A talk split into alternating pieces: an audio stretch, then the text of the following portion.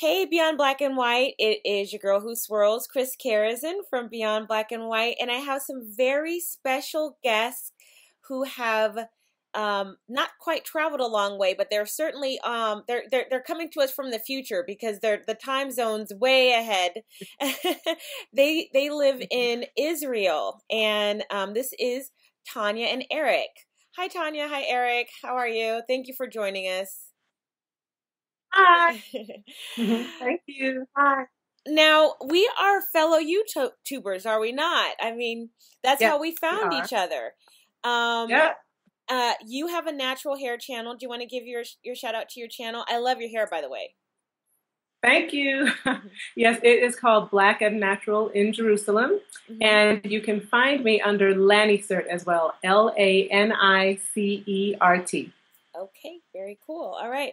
You're gonna have to we're gonna have to look you up because um, you know, I am a natural hair fanatic. I love it. So I'm always looking for, um, and you have excellent growth. I mean, you've got, you know, your hair looks very healthy and nice and I got to check out your channel. But the reason why we're, we're talking today is because you guys are obviously an interracial couple. And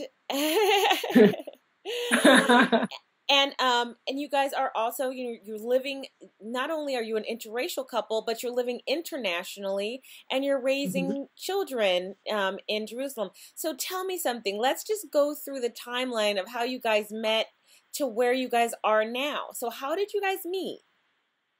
Who's going to tell this me or you? Uh well it depends on if you want the long version or the short version. So i'll start and eric will jump in because that's how we usually tell this story. Okay. But I came here in 1995 to go to graduate school. I was working on a master's degree in ancient history. And Eric came the next year to mm-hmm. work on his master's degree. And we met that year, 1996. Yep. And August. August 1996, he remembers when we were, um, I think we met right, right at the entrance to the school or something like that. And so we were working on our degrees. The next year we did an internship together. We kind of have a long story because it was a long time ago. Um, we ended up doing a ministry internship together and then kind of here, went our, in here in Israel also.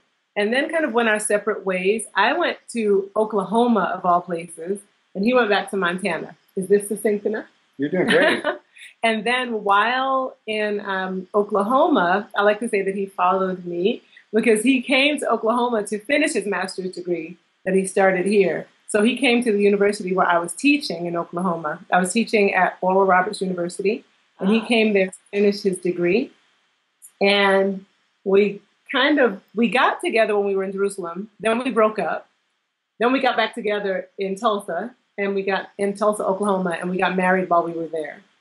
Very cool. Yep. So what was it that finally said, okay, this is it. We're going to get married. We like each other enough. you want to tell that? Wow. Um, I mean, there were a number of factors. We both love uh, exploring cultures and places. Uh, we're both travelers. Mm-hmm. Uh, we spent hours and hours talking about different places we wanted to visit. We yeah. spent a lot of time traveling around this part of the world yeah. uh, together. Uh, Turkey and Egypt. And... Yeah. And uh, so we had a lot in common, a lot of shared experience from our time at school here and in the internship that we did together. Um, and uh, I, I, think I was the slow one. Uh, Men always I, are we we women we know? we're like okay you gonna yeah. be my husband. See and i knew and had to wait six years. Yeah i was the slow one. And I, I was busy asking my dad what it, what, what it feels like when you fall in love? How do you know you found the right one? And uh, one day i was telling him about some places i wanted to visit and how much i wanted to take tanya there and I think I said something about, I just can't imagine her being my best friend for the rest of my life. And he looked at me and said, Eric, if this isn't love, I don't know what is. You're never going to find the right one if this isn't the one. And it was like the light bulb went on in my head, and finally the veil was taken away. oh! It's her. And uh, so we began a more serious relationship after that point, and mm-hmm. it was just a few years after that we finally got married. Um, our we both have a, uh, uh, a love to be in this country. Mhm. Um, we had a lot of good times here. Uh, reconciliation is something important that's important to us. And I mean, what better place to really want to help work toward reconciliation than here? That was something that was always really important um, to see that happening in this region. And so we're here. We came back to bring So- our children. so- children. So the purpose of you being in Jerusalem is you're you're living and working there. What do you what work are you doing? I'm a second grade teacher. I teach at an international school here, and Eric works at the school in administration. I'm in the administration of the school. Okay. It, uh, it was really a blessing that when the Mhm. job opportunity came up. Uh, we'd been looking for an opportunity to come back to the land, and uh, we saw a posting for a teacher's position Mhm. and this uh, the job that I'm doing. And uh, I, I kind of came kicking and screaming. I didn't really want to do the job itself, but the opportunity to be here, and, and it, it came with an apartment and uh, right in the middle of the city. Mhm. So uh, on the school grounds. on the school grounds. It it, uh, it really ended up being a huge blessing. Yeah. Uh, we jumped on the opportunity, and uh, and we like we wanted to be involved with multiple cultures here. So we wanted to be involved with. Um, obviously, we're involved with some expats because we're expats. We also wanted to be really involved with Jewish people and with Arab people. And being at the school gives us a huge opportunity to do that because many of our colleagues are Jewish. Um, lots of our students are Arab, and we also have Arab colleagues. And we just get a good blending of the communities here at the school. It's interesting because when I'm listening to you say that, you know, Jewish people and Arab people are going to school together and they're together, um, I think there's a, a misconception that Americans have that, you know, it's sort of like separated, that the Jews are over here, Arabs are over there, and there's constant fighting.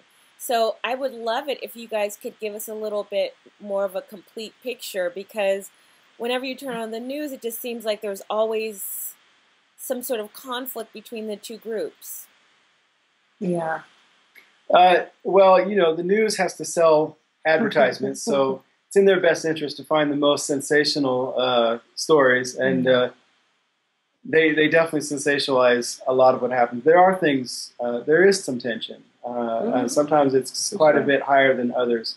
Uh, last summer was a good example uh, Mm-hmm. when, with all the uh, rockets coming in from Gaza and then the attack from the Israelis onto into the into Gaza. Mm-hmm. Um, th- there are tensions here for sure.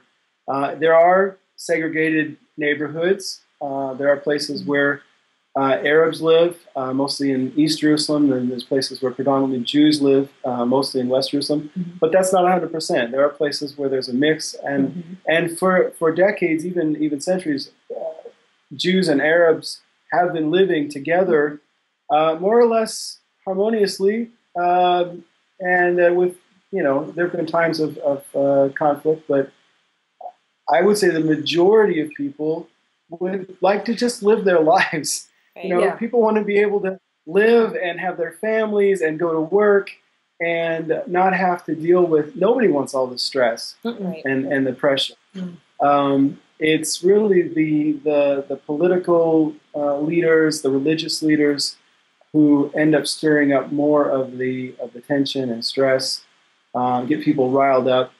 Uh, there are some injustices that happen. There are some some gross uh, violations um, on both sides of the issue. Uh, Mhm. There are some real frustrating uh, Mhm. decisions that are made, uh, Mhm. and it, it just grieves our hearts when we're here. We see uh, whether this side or that side choose to do, or somebody you know goes out and does a violent act, or or Mhm. um, the authorities clamp down on a neighborhood or a, or a region um, because of one person's decision. You know, everybody suffers.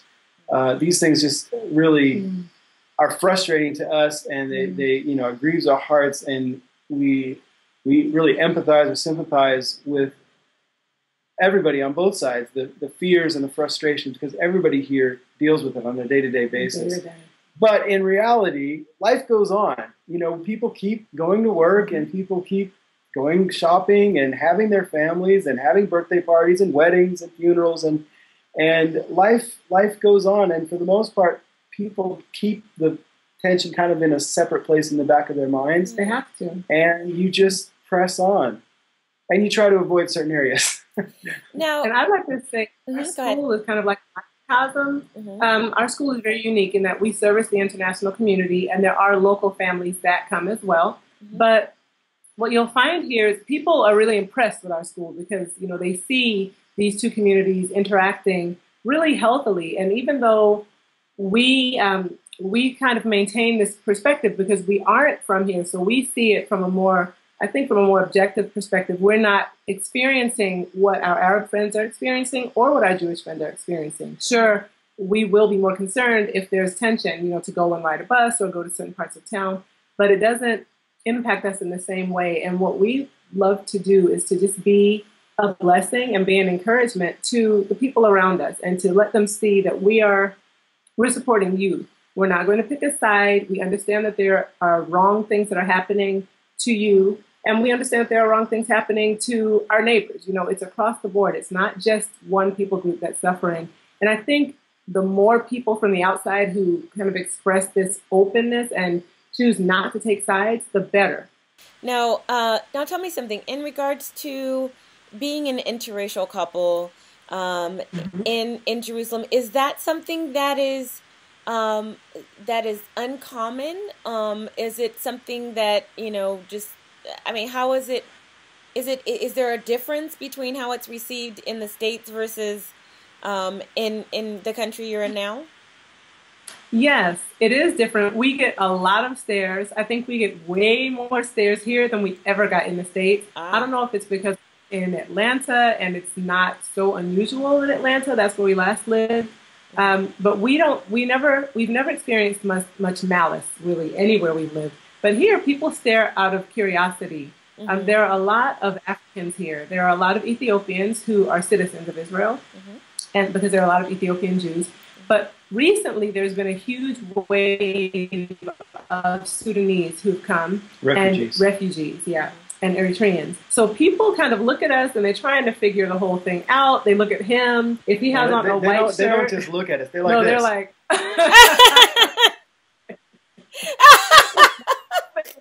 everything. like for, for minutes. we could be sitting at the, at the train stop or the bus stop, and literally, unless you like turn and smile at them or like draw attention to the fact that you see them staring at you, Ow. they will stand there. They like move from one side to the other, get like Just three stare. feet away from you, and just Yes, very close. It's not like from a distance. They will stare very just like that. I'm not you kidding. never- I'm not exaggerating. take and it's all races. It could be black It's never- people, it's- yeah, it's white never people. like- you know. well, what about the But kids? she's right. What There's no about your malice. kids? It's do they just do they do they, curiosity. do they look do they look at you guys and then they look at your kids and they look at you and they look at your kids and they look at you? that happens to us too. It depends Yes. on where we are. In How the did world, that but Yes, they do that. but they look like him.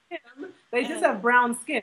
yeah. So it's the funniest thing because if I'm out with them, I'll get stares. If I'm out with the kids alone, I'll get stares mainly from black people.